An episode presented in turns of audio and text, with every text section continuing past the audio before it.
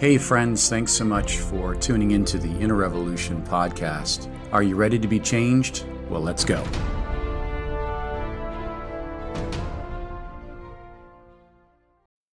Hey, friends, thanks for taking a few minutes to be with us for another Inner Revolution podcast. Uh, this particular episode is going to be special. We recently had a men's conference, and I put together some clips from some speakers Pastor Ronaldo, myself, Cedric Tanksley, Pastor Carl Gale, Pastor Dennis White. Just some great thoughts that uh, kind of encapsulate uh, godly decisions, uh, bringing eternity into the day and age that we live in, making godly decisions, and, and how to do that. So, this episode is some clips that give you a, a snapshot of what we talked about. You can listen to the whole conference on ggwo.org, and I hope this encourages you and, and stirs you up. Most Christians have a goal to hear from God because we're told that we're led by God, God speaks to us, and to hear from God. And sometimes we think it's an audible voice. Um, sometimes we don't discern that the Spirit uses the word, the Spirit uses people, the Spirit speaks to us. There's a lot of ways that God reveals Himself to me. Um, but we said that the first goal is really not to hear from God, the first goal is being with God. Um, it's interesting in Genesis 3 when it talks about that God came to Adam and Eve in the cool of the day every day at a specific time. I'm amazed at the way he was, he's omnipresent, so he was always there, but at a specific time, he made himself manifest in such a way that it appears he was arriving for a specific reason. And it says he taught them in the cool of the day. It doesn't really suggest a lot of dialogue. It could have been monologue. We don't know.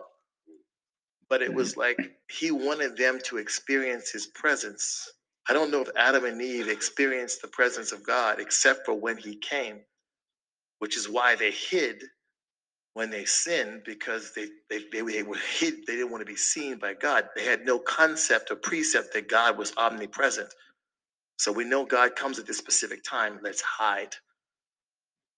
Um, so they weren't accustomed to the constant presence of God like we have the opportunity to. The first lesson for me isn't learning how to hear from God, but learning how to be with God. And we said that that's the elementary lesson that a lot of us miss in our Christianity. We've never learned how to be with God, how to have the presence of God on my job, in my marriage, in my mourning, in my my struggle, in my confusion, just to be with God. Uh, that book by Brother Lawrence, Practicing the Presence of God. That's a great fundamental discipline for a Christian to learn how to be with God. Like we said over there, we said, Can I give God a half an hour a day? Maybe I break it up five minutes here, 10 minutes there, where I just drop everything, turn off the phone, drop, stop what I'm doing for five minutes here and there. Maybe you're busy, but you're not that busy. You got five minutes to check Facebook. You got five minutes to be quiet with God. You got it. You got it. I don't care if it's a shower take an extra five minutes in the shower, five minutes just practicing God's presence. And maybe in the beginning, when you start doing this discipline, you know, your mind is flooded with thoughts. But eventually, you develop a discipline okay, shut down, stop thinking about anything, rehearse the person of God, the words of God, my history with God. Just begin to rehearse God in your mind and invite the presence of God into your moment and practice the presence of God. And, and when that becomes a part of your lifestyle, I don't care what your occupation is. I work 80 hours a week. Yes, you do. But can you have the presence of God in your 80 hours? Can you have that? Would God want you to have that? Well, you know, I got the wife, I got the kids, I got the drive. You don't know how hard my job is. Is it too hard for the presence of God? You can have that and then from the presence of God, we said over there that you can build to high school and begin to hear from God. where God begins to speak to you through situations and things and the word, and you come to church and maybe there's a rhema word in the message. There's one sentence that God was clearly speaking to you, and you know it. You're like pinned to your seat. He's talking to me. Well, that answers my question. I had a problem with that other guy, but the pulpit just answered that question because I heard from God. I don't need counseling. I just got the word spoken to me and I was in the presence of God and I was able to hear. Maybe because you're not in the presence of God, you don't know how to hear from God. And then once I learn how to hear from God, I can be anywhere. I can God is with me. I we so much want we want God to do something for me. We forgot about the Emmanuel, the God that's with me, and how powerful that is. Is it any wonder in his first interaction with the disciples? Jesus didn't give them anything to do. He says in Mark 3 12 to 14, I called them that they would be with me. I'm not asking them, I'm not asking for them to talk to me. I'm not asking them to do anything for me. I'm not even asking them to listen to me. He just said, I want you to be where I am. Just be with me. It's like, you know, when you have your kids sometimes, you, you want your kids with you because you're doing something. And you know they have no idea what, what you're doing. And it doesn't matter. You just want your kids with you a real a, a, dad wants his kids with him in the situation. Okay, I'm going to do it. Come with me. They're they're they're useless. Like you see a, a guy fixing his car, maybe changing his oil, and his son's sitting there with a rubber hammer and he's banging on the tire. He's useless, but the dad feels good because my, my son's with me. He's just with me, and we don't have to do anything. We have to go anywhere. He's just with me. The with, then again, I begin to hear, and then we said the college would be there are times in my life because I have a history of being with God, because I have a history of hearing from God here and there, that when God doesn't speak and I don't hear him speaking, because of his presence, I'm good. I don't have to hear from God. My relationship with him is to a point I find power in just his presence. He doesn't have to speak, he doesn't have to move. He doesn't have to change my situation. Mm-hmm. Things can stay broke. My marriage can stay not good. But I know that in my bad marriage, God is with me. I know that on my lousy job, that God is with me. That in my poor finances, God is with me. It doesn't matter. In my horrible school, God is with me. And I find value in the simplicity of God just being with me. Right? Isn't that what David had? Really? David didn't say a lot of things about God talking to him. In fact, many times in the Psalms, he complains that God doesn't talk enough. When you read the Psalms, David's like, God, you're not talking. Why aren't you talking? But it was the presence of God with David on those Judean hills with just him and some sheep. That's what changed David's life. He had the presence of God. Moses understood that in Exodus chapter 32. He said, You know what, God? If you're not going to go with us, we're not going. He didn't say if you're not going to speak to us, if you're not going to defeat our enemies. If you're not going with us, I'm not doing that. I'm not doing that. But if you're with me, every all options are on the tables. Enemies get crushed, strongholds get broken, doors get open because God is with me. It's like walking with your dad. Remember when you were little? You with your father? He was the greatest man on the face of the earth. He was right there. My dad can beat your dad. Are you kidding me? When you walk with your dad, you're like four or six. You just knew good things were going to happen. You felt safe. In fact, you were careless. You weren't even paying attention to your security. You were just doing whatever you wanted to do because I'm with him. that was the security, right? Uh, but anyway, that was just a thought. Just the, the value as a man of cultivating the presence of God in my life. And I may not be a pastor, I may not be a missionary, but I am a child of God. And I, and God is in my life. And I want him in my job, and I want him in my business, and I want him in my plans, I want him in my dreams, I want him in my struggles, I want him in my problems, I want him in my confusion. I'd rather be confused with him than have clarity without him. Evening to you all. Uh, my first thought to you is, is what are you feeding? I want you to keep that in your mind. If you could turn to the to the book of Romans, chapter eight, I like to start there. See here in this chapter, chapter eight, we talking. Uh, Paul is talking about the difference between the flesh and the spirit, and how we respond to the Christian life in a mental way, which determines our uh, our views, right? So if you can start with me in uh, Romans eight, we're gonna start in verse five. It says, "For those who live according to the flesh set their minds on the things of the flesh, but those who live according to the Spirit, the things of the Spirit." For the carnally minded, the fleshly minded is death, but to be spiritually minded is life and peace. Because the carnal mind, the flesh mind, is enmity against God. For it is not subject to the law of God, nor indeed can be.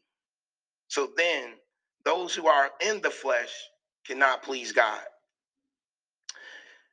In this verse, Apostle Paul uses the word mind to contrast two different ways of thinking. See, it all starts in your mind, Paul says. Your mind is your control tower, right? What you put in is what you're going to get out of it. What you put into your mind is what you're going to produce, right? Those who are of the flesh think about fleshly things, and those who are of the spirit think about things that that please God. But there was two. I would like to say there's two words or two things here that stuck out to me or one thing that's really big, he said that they set their minds. They set their minds. And, and just a little bit of homework, I found out that it's a Greek word that speaks on, it refers to the basic orientation of your whole system. It's your thought patterns of your mind. It's your view. It's your uh, your blueprint. It's your grid. It's it's how you look at things, right? How you open your mind up to things. How you look at things is everything. Would you guys agree with that? How you interpret things, how you embrace things. And Paul is saying here that we need to set our minds on things that are spiritual so that we can see through a bigger lens. See that looking through a bigger lens is more than what's going on around us, what we're dealing with, what we're walking in, or maybe what we're running from. Right? But he's not saying that people are fleshly or spiritual by the way that they think. He is saying that people think about fleshly things or spiritual things because of who they are. And the great thing about that is, is that you get to make that choice. You get to determine the ramifications of how you're going to think about life. Right? Write my first point down. All right? Write my first point down.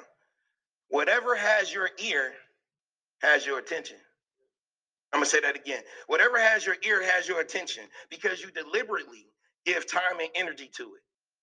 The scary thing about it is though, is if it has your ear, which has your attention, it potentially could have your heart. And the Bible says, "A man thinketh in his heart, so is he." Is that true? I, I would agree with that. And just because you're fleshly minded doesn't mean that you know you're a bad individual or that you are some uh, vicious person. It's just the fact that culture sometimes can refine you. There's a lot of refined people in culture. But I want to tell you about what flesh is. Write the word flesh down. Spell it out F L E S H. I seen this and it stuck with me. So I want to share it with you. Then take the letter H and cross it out. And we're going to say that that stands for him and then spell the word backwards. S E L F. What does that spell? Self. So the flesh is self without him. Hey, thanks for being here tonight. This is so good to have you. And uh, really, it encourages me, it encourages all of us. We've been praying for this event for quite a while. And thank you for just making the decision to be here. And I know many are online too. And just really, uh, the thought tonight, like Cedric had said, is we're just cons- being intentional with God and uh, talking about bringing eternity into our today. So, just for a few minutes, I want to talk about what that means in regards to godly decisions.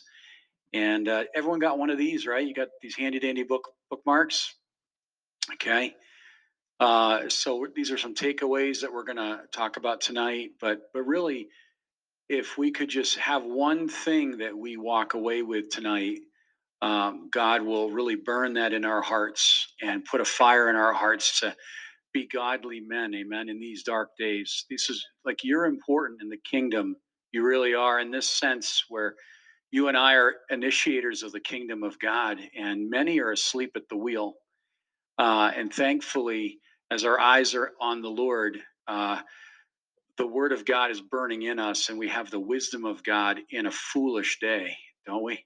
We really do. And it's only because of the word of God. So pray with me, and we'll just open uh, together here in a few moments to Joel chapter 3. So, precious Father, thank you for what we've heard. And I just pray for deep encouragement for the guys here, inspiration, motivation, uh, conviction, and just that you would uh, deeply empower them to walk in their calling and in the in the design that you have for each one of these men tonight. And we just bless your name and ask for your these to be your words. In Jesus' name, amen. Amen. So I just want you to consider a couple thoughts here, um, and I'm going to hopefully not bounce around the Bible too much, but uh, I want us to think of this verse here in Joel chapter 3. Joel chapter 3. And, and when you think about decisions, um, the, the heart of what I want to say is this statement, okay? The heart of what I want to unpack the whole night is this statement. And we got a great panel of pastors that are and guys that are going to share after the intermission. So don't go anywhere. But the idea of a godly decision is when my will agrees with God's word. That's how I make a godly decision.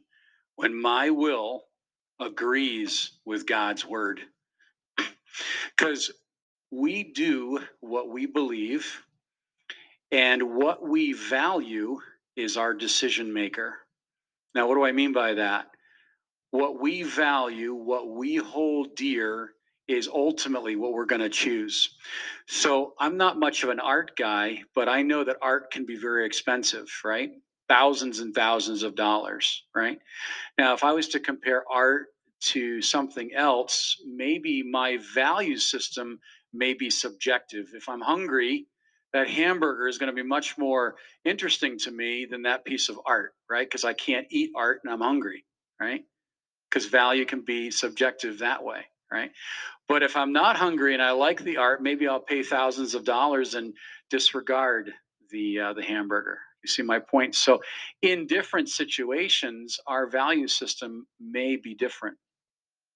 But in the kingdom of God, you and I have an absolute value system which is the things of God.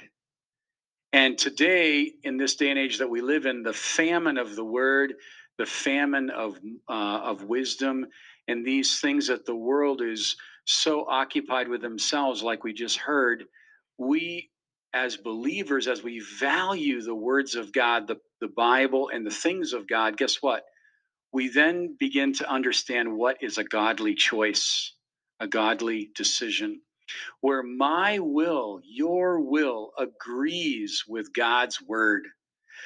Isn't that good? Just very simple, isn't it? But it's very powerful. And I want to show you a couple points that that helps us because uh, otherwise, without God's word, 119, 105 of Psalms, we do not have a lamp or a light. But with his word, we have uh, clarity, and uh, the Holy Spirit is speaking his way and his word. In temptation, how about this? Why is it that we fall in temptation? It's simple. It's because we're valuing our sin. We're valuing the feeling, the short, fleeting feeling, rather than valuing the absolute uh, value of God's peace, God's uh, wisdom, God's comfort, God's uh, presence, as we heard. So we want to assign right values. Amen. Why do we stay married? Because we value marriage, right? Why do we forgive our brother? Because we value, we assign value uh, on on forgiveness. Now the world, the world mocks the pure man. The world mocks the diligent man. The world mocks the man that is prayerful. But guess what? those qualities, those values are absolute. They're not subjective. There's something that stands in every case. Okay, let me show you this interesting verse here, uh, Job three, uh, Joel three fourteen, and this is where I really feel like we're in at this moment. It says this. It says multitudes and multitudes are in the valley of decision, for the day of the Lord is near in the valley of decision. Isn't that good? How many of us have decisions in front of us? All of us every minute of the day. What are we choosing? Well, we do what we believe, and we we uh, the decision maker in our life is what we value. Right. So God wants to change our value system so that we agree with His word and we operate in the authority of who we are as men of God. We're we're not the tail; we're the head. Why? Because God has designed you and I to live in the authority of who He is and what he has done. I want to just kind of bring this home a little bit in Second Kings. I just want to encourage us uh, as we talk about missions uh, in America and just thinking about taking back our country uh, for the Word of God. I think we have a tremendous window, a, sm- a small season to preach, to teach, to plant, to disciple, to evangelize. I feel like we have a small window. And as men of God, as we're engaging God, that's the key. We're engaging God and choosing in faith. The impossible things can happen. People can get saved, churches can be built, and people can thrive in their calling. I mean, how many of us have met under challenged men? How many of us have men, met bored men or men that are enslaved to their to their addictions. What is that? It's it's god says i love that man and i want to bring him into a place where he just he lives in the decision of truth the decision of what's been prepared for him and i want to engage him like we just heard to live in the purposes of life. Isn't that good? We are not slaves. We are not victims. Amen? We're victors. We're victors because of the work and authority of Christ in our life. So, what's the difference? It's my will agreeing with God's word. That's it. What do I do in sin? My will, because God wrestles with our free will because he wants us to follow him because of love. So we surrender our will and we agree. The power of God is released when we agree with God.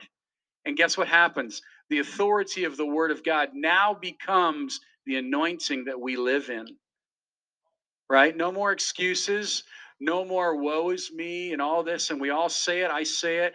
But instead, it's like, Lord, I want to abide in the authority of who you are. It doesn't matter who I am, it doesn't matter where I've been, what I've done, what I should have done, what I shouldn't have done. It matters what He has done, who He says that we are, and what He's prepared for us. Isn't that good? What a way to go into the rapture, go down fighting in the right sense. Uh, Christ does the fighting, of course. I don't want to re- lead a rebellion here, but we are moving in faith. We're moving in courage. We're moving without, uh, we're moving into danger. By the way, if we're looking for a safe life, hmm, I got something to say about that. There's no reward in safety. We want to walk in the danger in this sense where it's dangerous for the devil but there's authority and power and joy and peace with God. Amen. How many want a little danger in your life? Only a few of you. Okay, I got to keep preaching now. we walk by faith. We walk by faith. And guess what? We're not asking for danger. We're not asking to be reckless. But you know what? For a man that's sold out making decisions with God, danger will find him and danger will be defeated every single time. Why? Because the, the man of God that's walking in faith is untouchable. First John 5 18. He is untouchable. Why? Because his prayer life, his walk of faith, his reception to the Holy Spirit is keeping him, defending him, encouraging him, strengthening him. What a way to live, amen. I don't I, I, that's the way I want to live, amen. Yeah, King King David was actually told, to, you know, he stayed when he should have gone to war, right? And look what happened to him. You know, so it's interesting if you think about it in a military sense. Like if you if you're in a battle like you you are waiting, right? There's like a, a waiting. Maybe you're not engaged, but your waiting doesn't mean you're sitting still. You're you get you got to keep moving, or else you're going to get hit. You know, so in our Christian life, I mean, you see the Spirit of God uh, is moving. So sometimes, I mean, we're we're moving too, but we're not always uh, engaged at this level. You know, but we're still engaged with what the Spirit of God is doing. You know, we we preached in Frederick a couple weeks ago about Moses being up on the mountain. It was Exodus, I think, 32, right? And there's a promise of an angel that's going to lead Moses, you know, through the wilderness. But then in Exodus 34, you see Moses, you know, saying to God, like, unless your presence goes with me, I will not go. You know, so here's what Moses did is he saw, like, okay, you know, there's an angel that you've given me to lead me, but I know the condition of my people, of us, he says that we are stiff necked, right? So we know, like Cedric was saying, we know our flesh. You know, without Him, we know our flesh.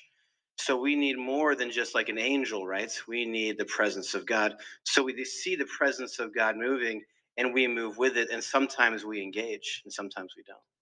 You know, the first the first thing he he said, he says, you know, um, God's will, you know, and God's word right? That is just so incredible because without, you know, God's will and God's word for men, like how how how would we know when the world puts on us how to identify ourselves as as a man, right?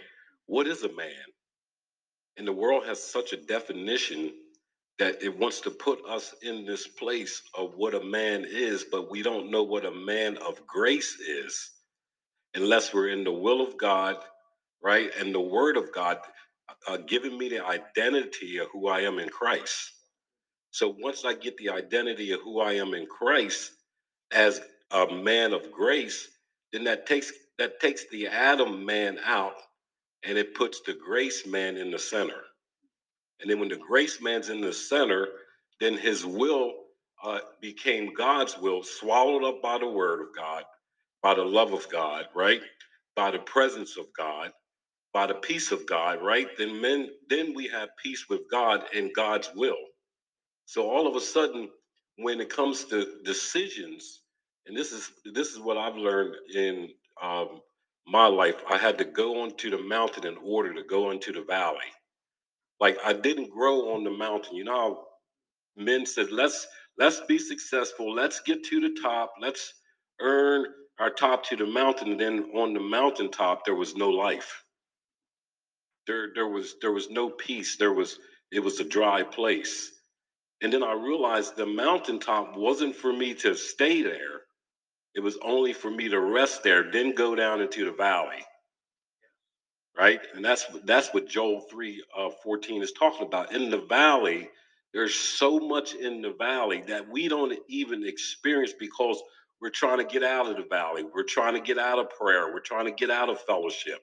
We're trying to get out of the love of God, right? Because we want to get onto the mountaintop, but there's nothing up there, right? And so when when we as men, God says, I have to find a way to bring you into the valley, so I'm going to cause an avalanche, and it's going to slide you right down into it, right? So you can uh, experience the milk and honey, right? And I'm going to teach you through God's love how to make decisions, right? So that all of a sudden your will is swallowed up, right? And then all of a sudden, God's will tastes so good, your will now doesn't mean a thing. Like I don't want it, right? Because it doesn't taste good. It doesn't make me satisfied. It doesn't give me the peace that I'm looking for, right? Peace in Christ, right, swallows up the will.